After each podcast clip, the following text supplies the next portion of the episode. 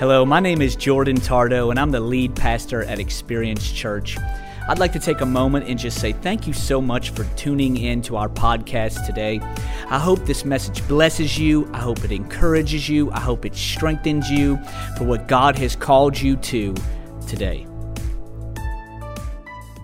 We're in a series called Baggage, and I want to take a moment and just say, hey, it's been a great series. If you've missed some of these, you know, we've been going through these for the last, you know, few months, and if you've missed some of these, would encourage you to go back. Really believe this series has really been a blessing. Hope it's been a blessing to you. I know it has to been to me, and we really, the text for the series has been Hebrews chapter 12 and verse 1. It says, Therefore, since we are surrounded by such a huge crowd of witnesses to the life of faith, let us strip off every weight, all the baggage, especially this, uh, every weight that slows us down, especially the sin that so easily trips us up, and let us run with endurance the race that God has set before us. We do this by putting our eyes, our setting our eyes on Jesus, the author and the finisher of our faith. Okay, they're challenging me. They're challenging me. They're challenging. We must not be up there. Okay, challenge of faith. And we do this by keeping our eyes on Jesus. And this is what the scripture says. And listen, today, I want to talk to you from this where it says we, we lay aside the baggage, the, we lay aside the weight, we strip it off, we take it off. And really, we've been talking about different things that we carry as baggage in our lives that sometimes we realize we're carrying, sometimes we don't realize we're carrying, and it can hinder us from really being the people we want to be, but then also the people that God desires for us to be. And I want to talk to you today about the baggage of doubt. The baggage of doubt. We get our story in a text of the scripture today uh, from Zechariah. Uh, he was a man who was John the Baptist's father. Many of you probably know the story, uh, but I want to show it to you. Uh, in Luke chapter 1, starting in verse 5, it says, In the time of Herod, king of Judea, there was a priest named Zechariah who belonged to the priestly division of Abijah. His wife Elizabeth was also a descendant of Aaron, verse 6. But both of them were righteous in the sight of God, observing all the Lord's commands and decrees uh, blamelessly.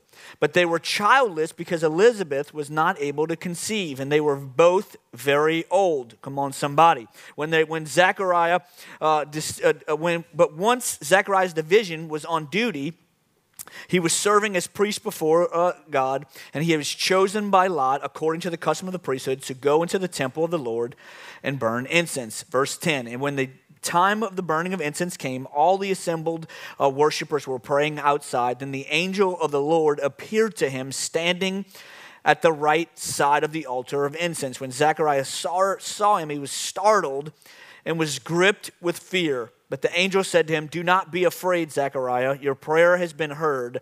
Your wife Elizabeth will bear you a son, and you will call him John. I'm going to skip down to verse 18 for the sake of time. He, the, the angel is talking about who John will be and what he will do. In verse 18, it says, Zechariah asked the angel, How can I be sure this will happen? I am an old man, and my wife is well along in her years. The angel said to him, I am Gabriel. I stand in the presence of God, and I have been sent to speak to you and tell you this good news. But now, since you didn't believe what I said, you will be silent and unable to speak until the child was born, for my words will certainly be fulfilled at the proper time. Many of you probably know the story. What happens is uh, Zechariah leaves. He's not able to speak. He goes uh, for months until the baby is born. The Bible says that they, they ask him what his name will be. Many believe that his name's going to be Zechariah because that's what happens, especially in biblical times. They would carry on the name of the father and he says he writes down the, the, the, the, boy's name's john and immediately he can begin to speak again. And so from this story we see the text of really uh, this, this thought process of doubt. And i want to talk to you about this because oftentimes doubt can be looked at especially uh, as christians it can be looked at as such a negative thing and it, and it can be but it can it what happens is we can oftentimes think that doubt is just for unbelievers and doubt is for people that don't know god or are far from god. But i want to show you you that that is actually not the case. In Luke chapter 1 and verse 6, it says, Both of them were righteous in the sight of God, observing all the Lord's command, commands and decrees blamelessly. It shows us this that everyone has times of doubt. It says that they were righteous in the sight of God. Now, if you know the text of the scripture in the Old Testament, Abraham, the Bible says, was counted righteous not because of how good he did something The Bible says he was, he was counted righteous because of his faith. Because he believed, he was then counted as righteous. So now the scripture says this is before Jesus enters the, the, the, the, the circumstance here, the situation. It's before Jesus is alive. It says both of them were considered righteous, meaning they were righteous because of their faith. Okay, now here's what's interesting. It says, in the sight of God, observing all the Lord's commands, so they walked in obedience. And then it says, in their and decrees blamelessly. So here's what happens. Oftentimes we look at people, or we think of the t- concept of doubt, and it's this unbeliever type process of, oh, it's people that are far from God, that don't know God. It's a, the atheist concept. And but really, doubt, really, at some point in all of our lives, we've we've walked with. We, we different areas, and it's interesting because right here they, it says that they were considered righteous, so that means they had faith but yet they believed in God, but he doubted God's word here. He believed in God, but he doubted God's word. It shows us as Christians, as believers, this can happen to us. That we can believe in God. We can be right, we can be righteous and in, in standing with God, of understanding He loves us and He cares for us. But then uh, we're believing for something and it doesn't come to pass, or we're continuing to wait, and all of a sudden this doubt comes over us, and we start to think, okay, is God really gonna do this? Is he really gonna, is, gonna, is he really gonna save my family member like he says he will? Is he really going to heal me from this sickness that I've been walking through? Or is he really going to free me from this, this struggle that I've been walking? And so doubt can cre- cripple, uh, creep in, excuse me, and we think that, oh, doubt is just this, this thing that non believers do. But if we're not careful, for those that are believers in the room, what can happen is, and online, what can happen is we can just kind of brush aside and, like, oh, no, no, doubt's for bad people, doubt's for bad people. When we realize it's not, doubt is actually, it hits all of us at different times of our lives. Here's what we know and we have to understand about doubt. Just because we have moments of doubt does not mean we are disobedient.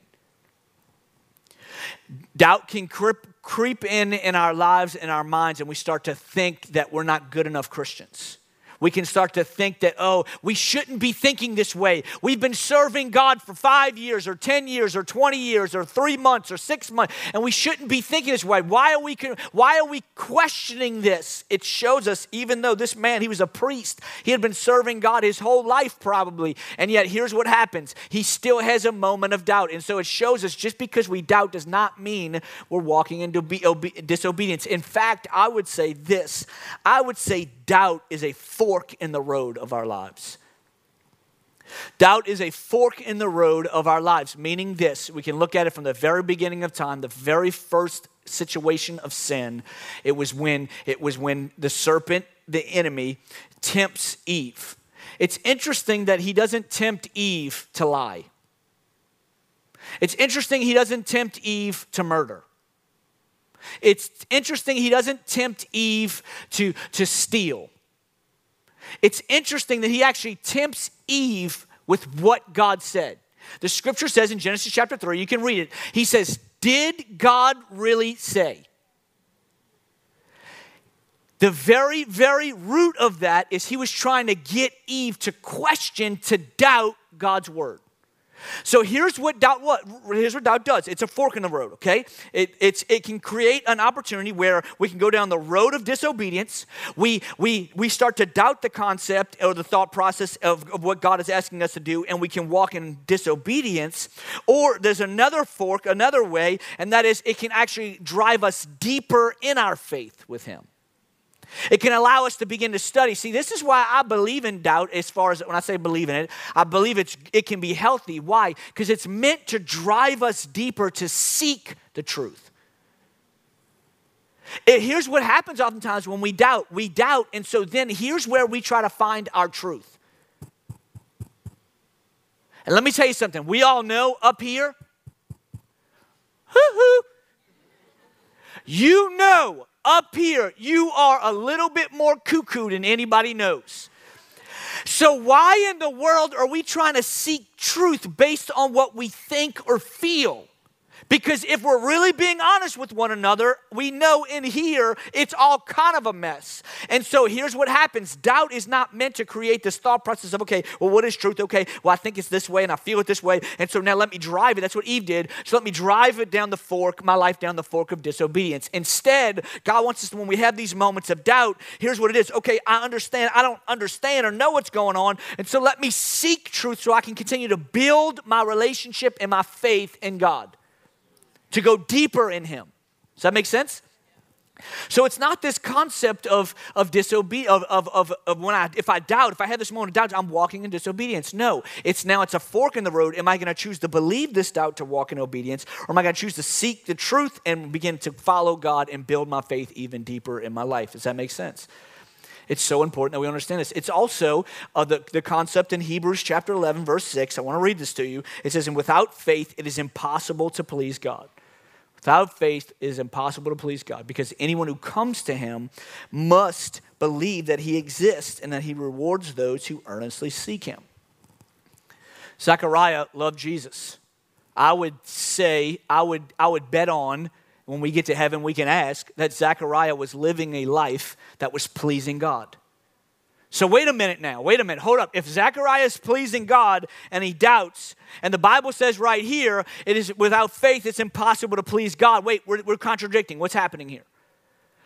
And all the, my whole life, when I would read this scripture, I would always think, okay, I gotta believe, I gotta really believe, I gotta believe. Because if I don't believe, God's not gonna be pleased with me.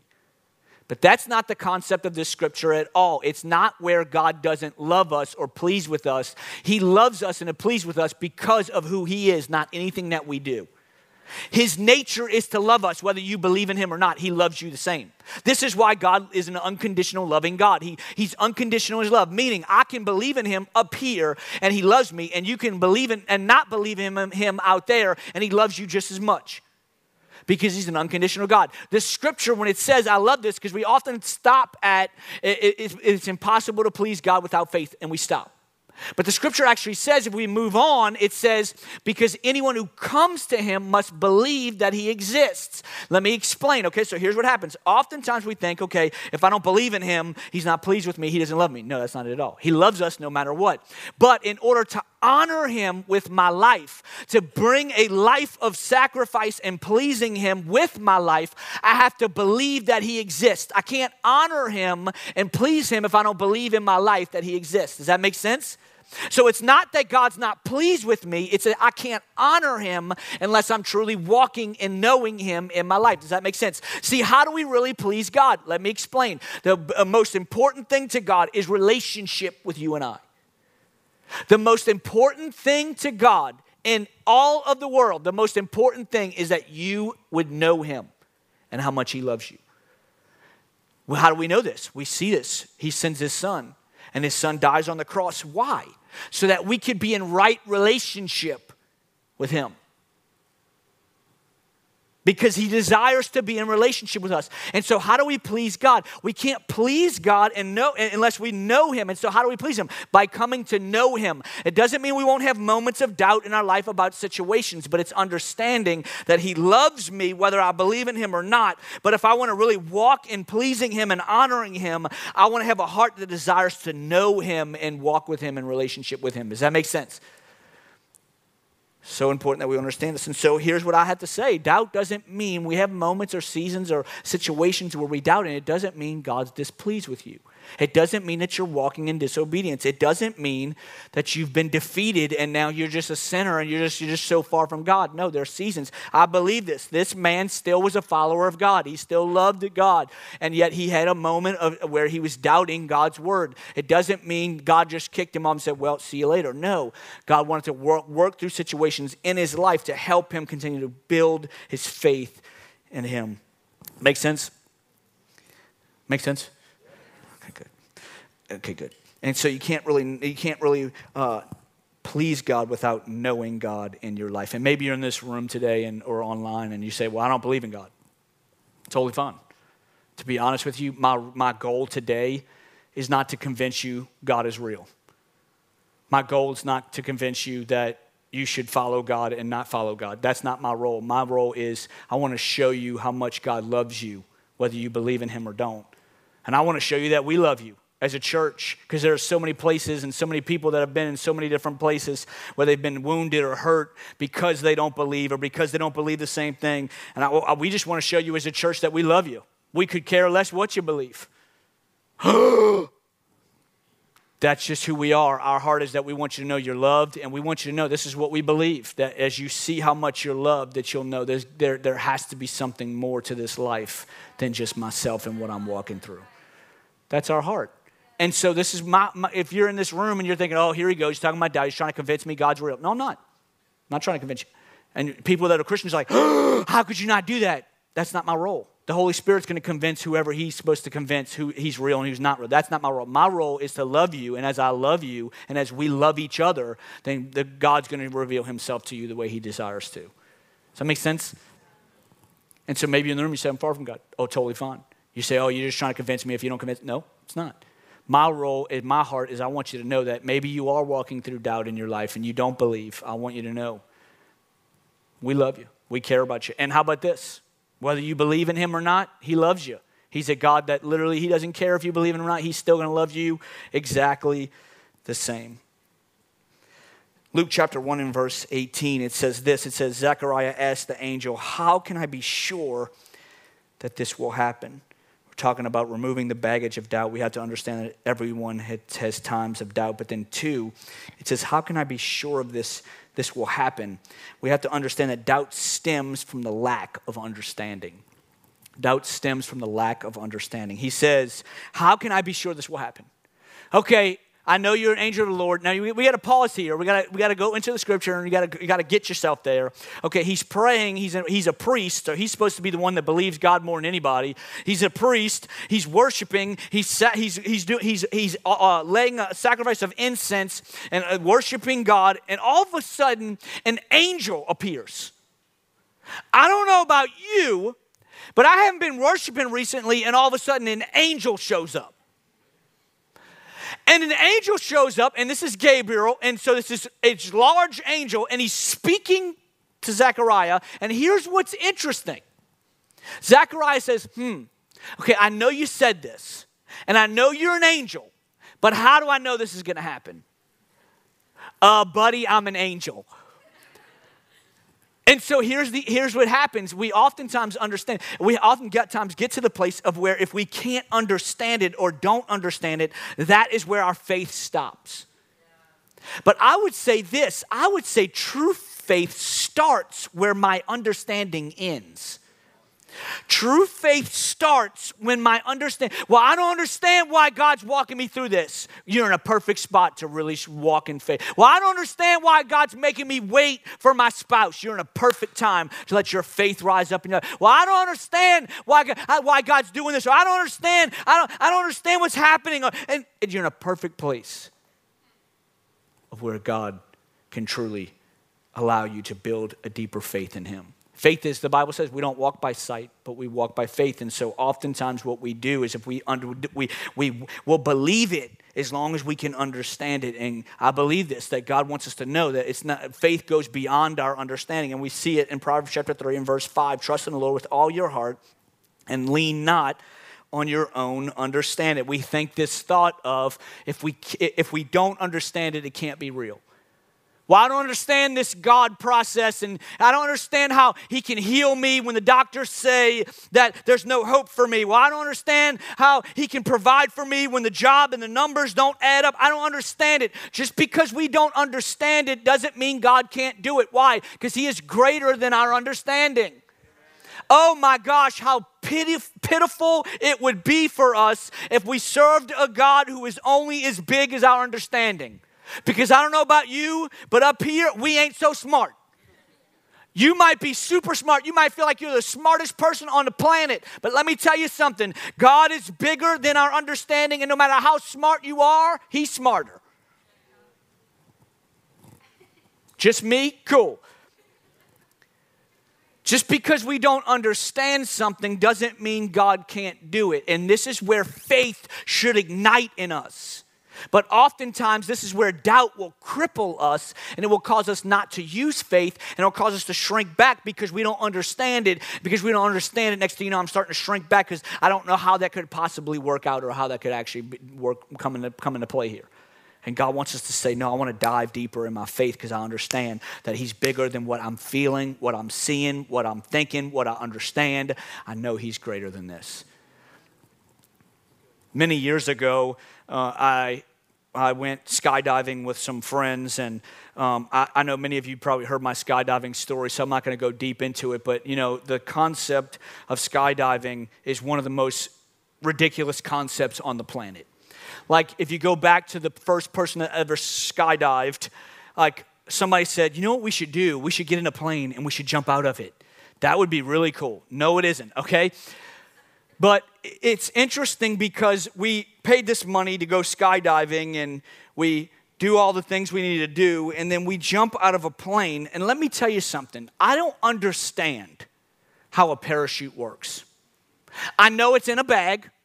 I don't know how they pack it up. I don't know how they get it all right. I don't know how it can shoot out so fast. I don't know how they do all that. But, but let me tell you something. In the moment of me flying down the, to the world, I can promise you this I believe that that parachute's about to open.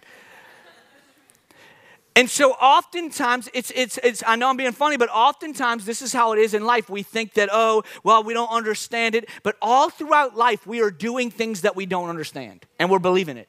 This thing right here. The fact that you can press a button and you can see someone's face across the world is, I don't understand it.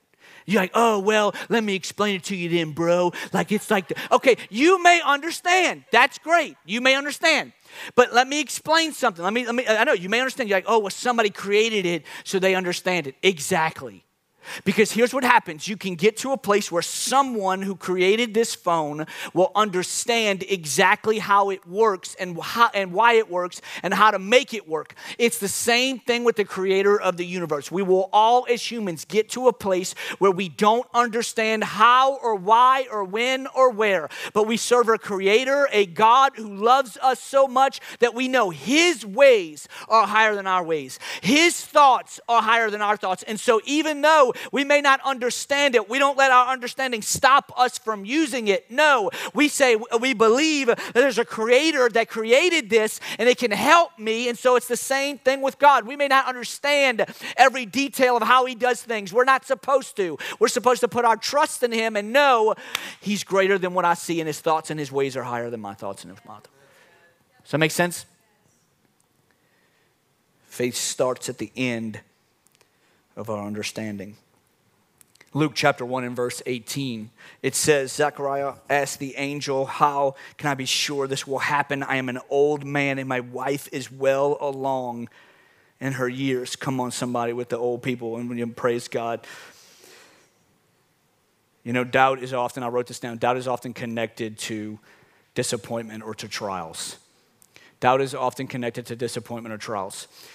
He doesn't doubt God, he believes in God but he doubts God's word here and what God is saying through the angel Gabriel because of a disappointment that he's been believing for that he's not received, and because of the, the concept of the trial that he has walked through for so many years. This oftentimes is what happens with doubt in our lives. We don't see something for so long. Here's what happens we start to get to the place in our lives where we think, well, this is just life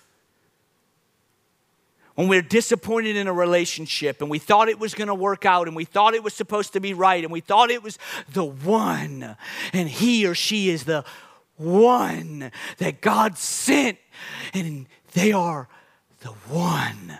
And next thing you know, the one is with somebody else and you're like, oh no, that's not the one. And you become disappointed. But through disappointment, here's what happens through the disappointment of you not seeing it the way that you want to see it, it can cause us to think, well, now I'm just supposed to be single. I guess God just wants me single forever. Well, God, you know my heart. You know I don't want to be single.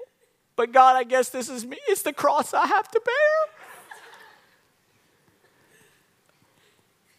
And here's what happens through the disappointment, we can almost cause ourselves to begin to doubt God instead of trust God and know in His time He's going to bring the person that's right for me. and a disappointment of maybe carrying, having a miscarriage. For those that have had miscarriages, it's, it's a tragedy. It's a disappointment, but it can cause us to begin to doubt God on, on or doubt the situations on, okay, does God really want us to have children or whatever it may be. There's all different types of disappointments. For uh, Ashley and I, y'all know we walked through infertility and the disappointment of infertility cause us to doubt God. Okay, God, do you really want us to have children? And okay, and there's, there's always these concepts that can happen through trials and through disappointment. It can get us to the place of where we start to think this is just what it is. And it can cause us to not believe with the passion that we're supposed to believe with. And this is why it's important that we continue to seek God and seek the truth and seek His Word so that we would know and we would not allow our feelings, our emotions, our trials, our disappointments to lead us in what we believe and not believe. Does that make sense?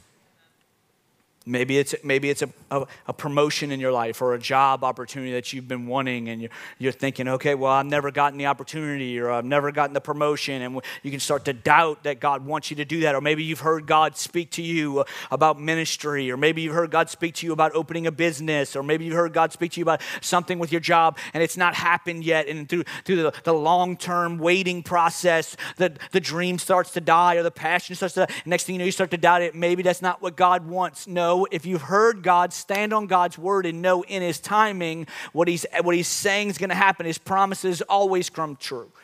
Come true.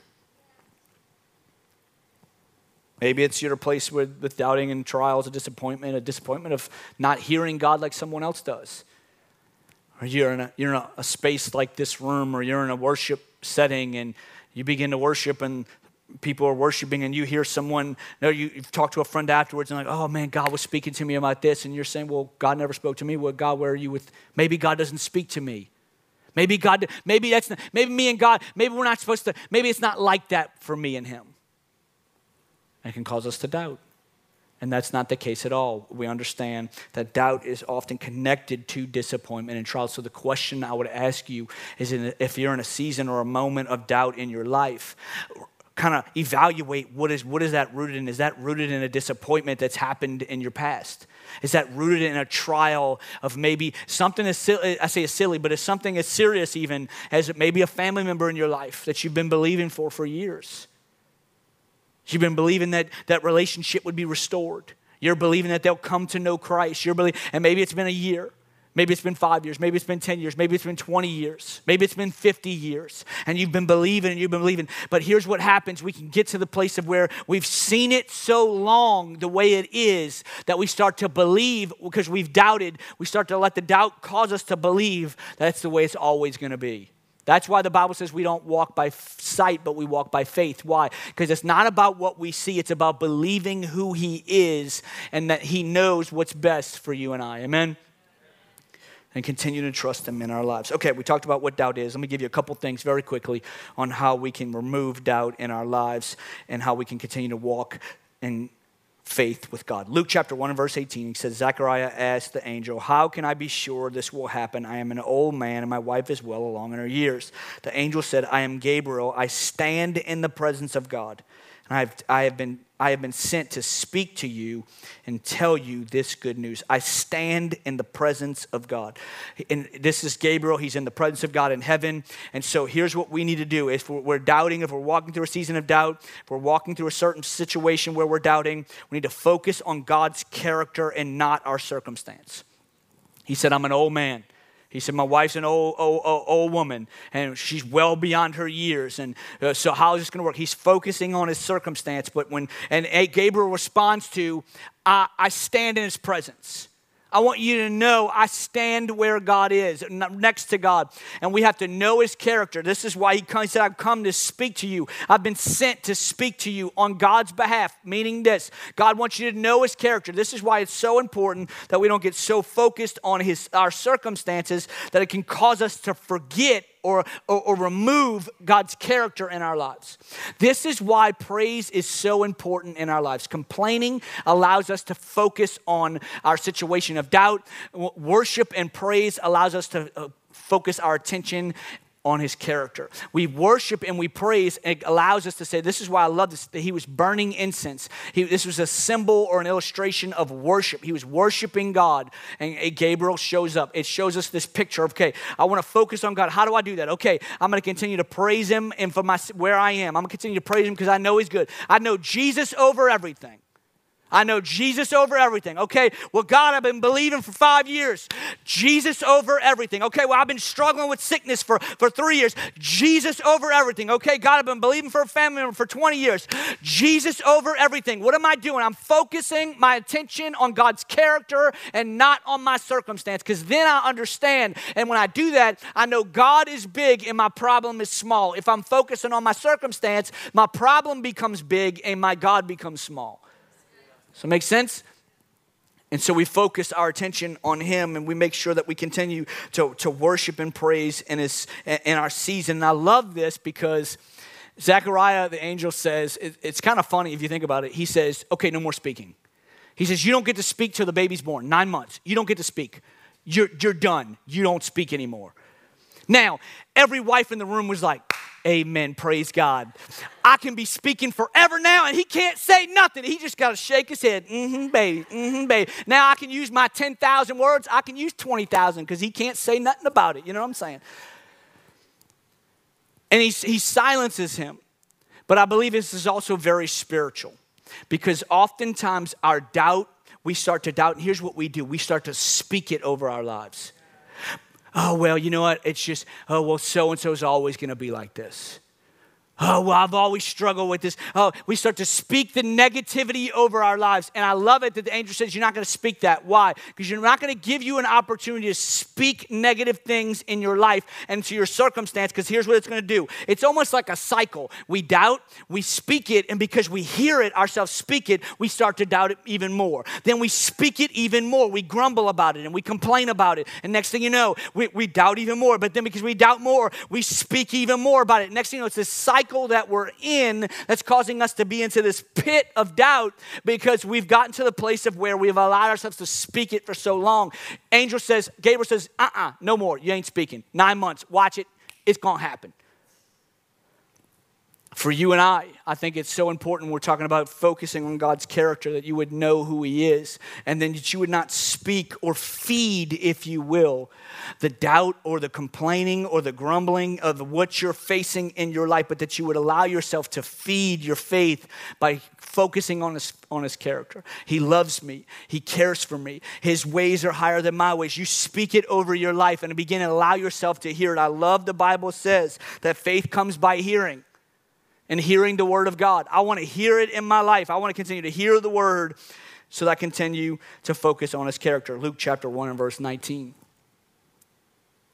says, The angel said to him, I am Gabriel. I stand in the presence of God, and I have been sent to speak to you and tell you this good news.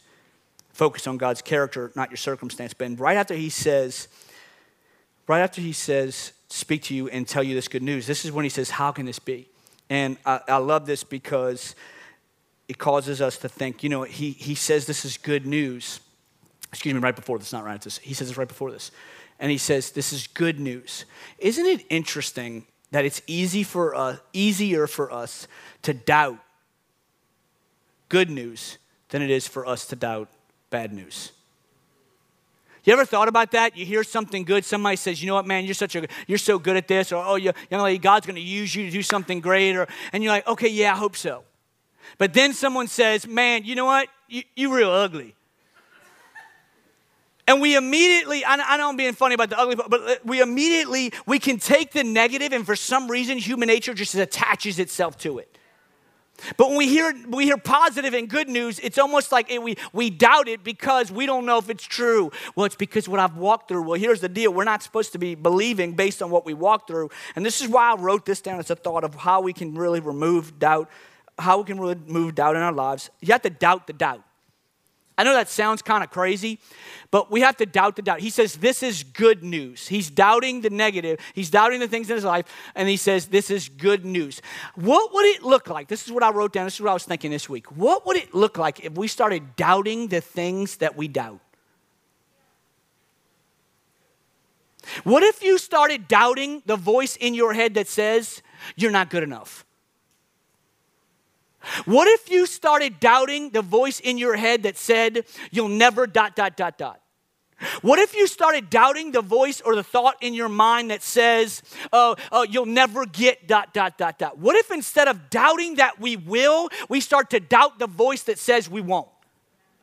What would it look like if we start to feed ourselves that way and we start to really recognize, okay, that's doubt. No, you know what?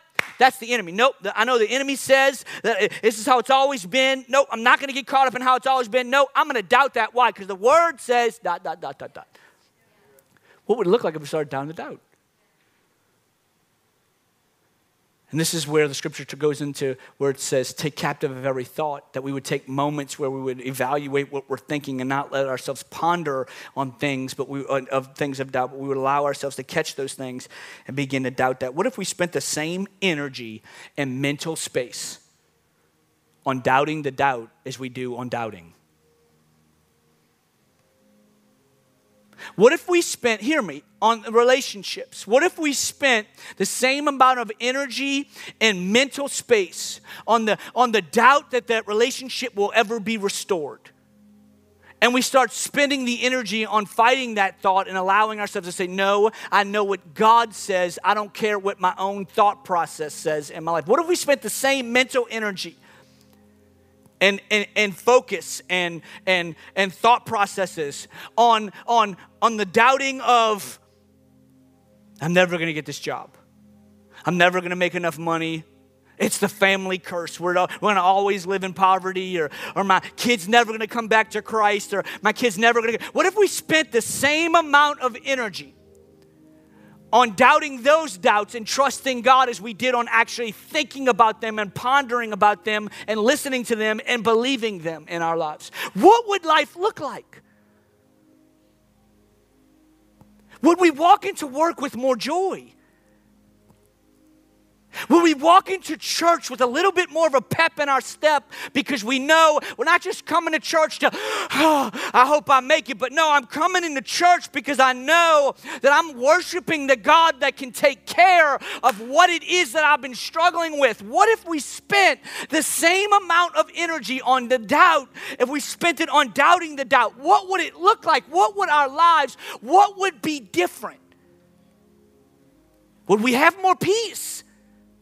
Will we be able to rest at night? When we're our, our, heads spinning and we're thinking and our brains going and we're stressing and we're worried. What would life look like at work when we come in and we're not all stressed out like everybody else, even though the deadlines are the same? What would it look like if we started trusting God and doubting the doubt and saying, okay, God, we're just going to trust that you know what's best for us. And so, God, we put our, ha- our lives in your hands, we know it's going to come out better. And so, we're going to spend the energy on doubting the doubt and trusting you instead of spending it on doubting you. And God, my life's going to look different because of it. What would it look like? For those that are single in the room, what would it look like? For you just to trust God and start doubting the doubt in your mind that says, I'm not good enough. I'm not pretty enough. I'm 22 years old and I'm supposed to be married at 22. God help us.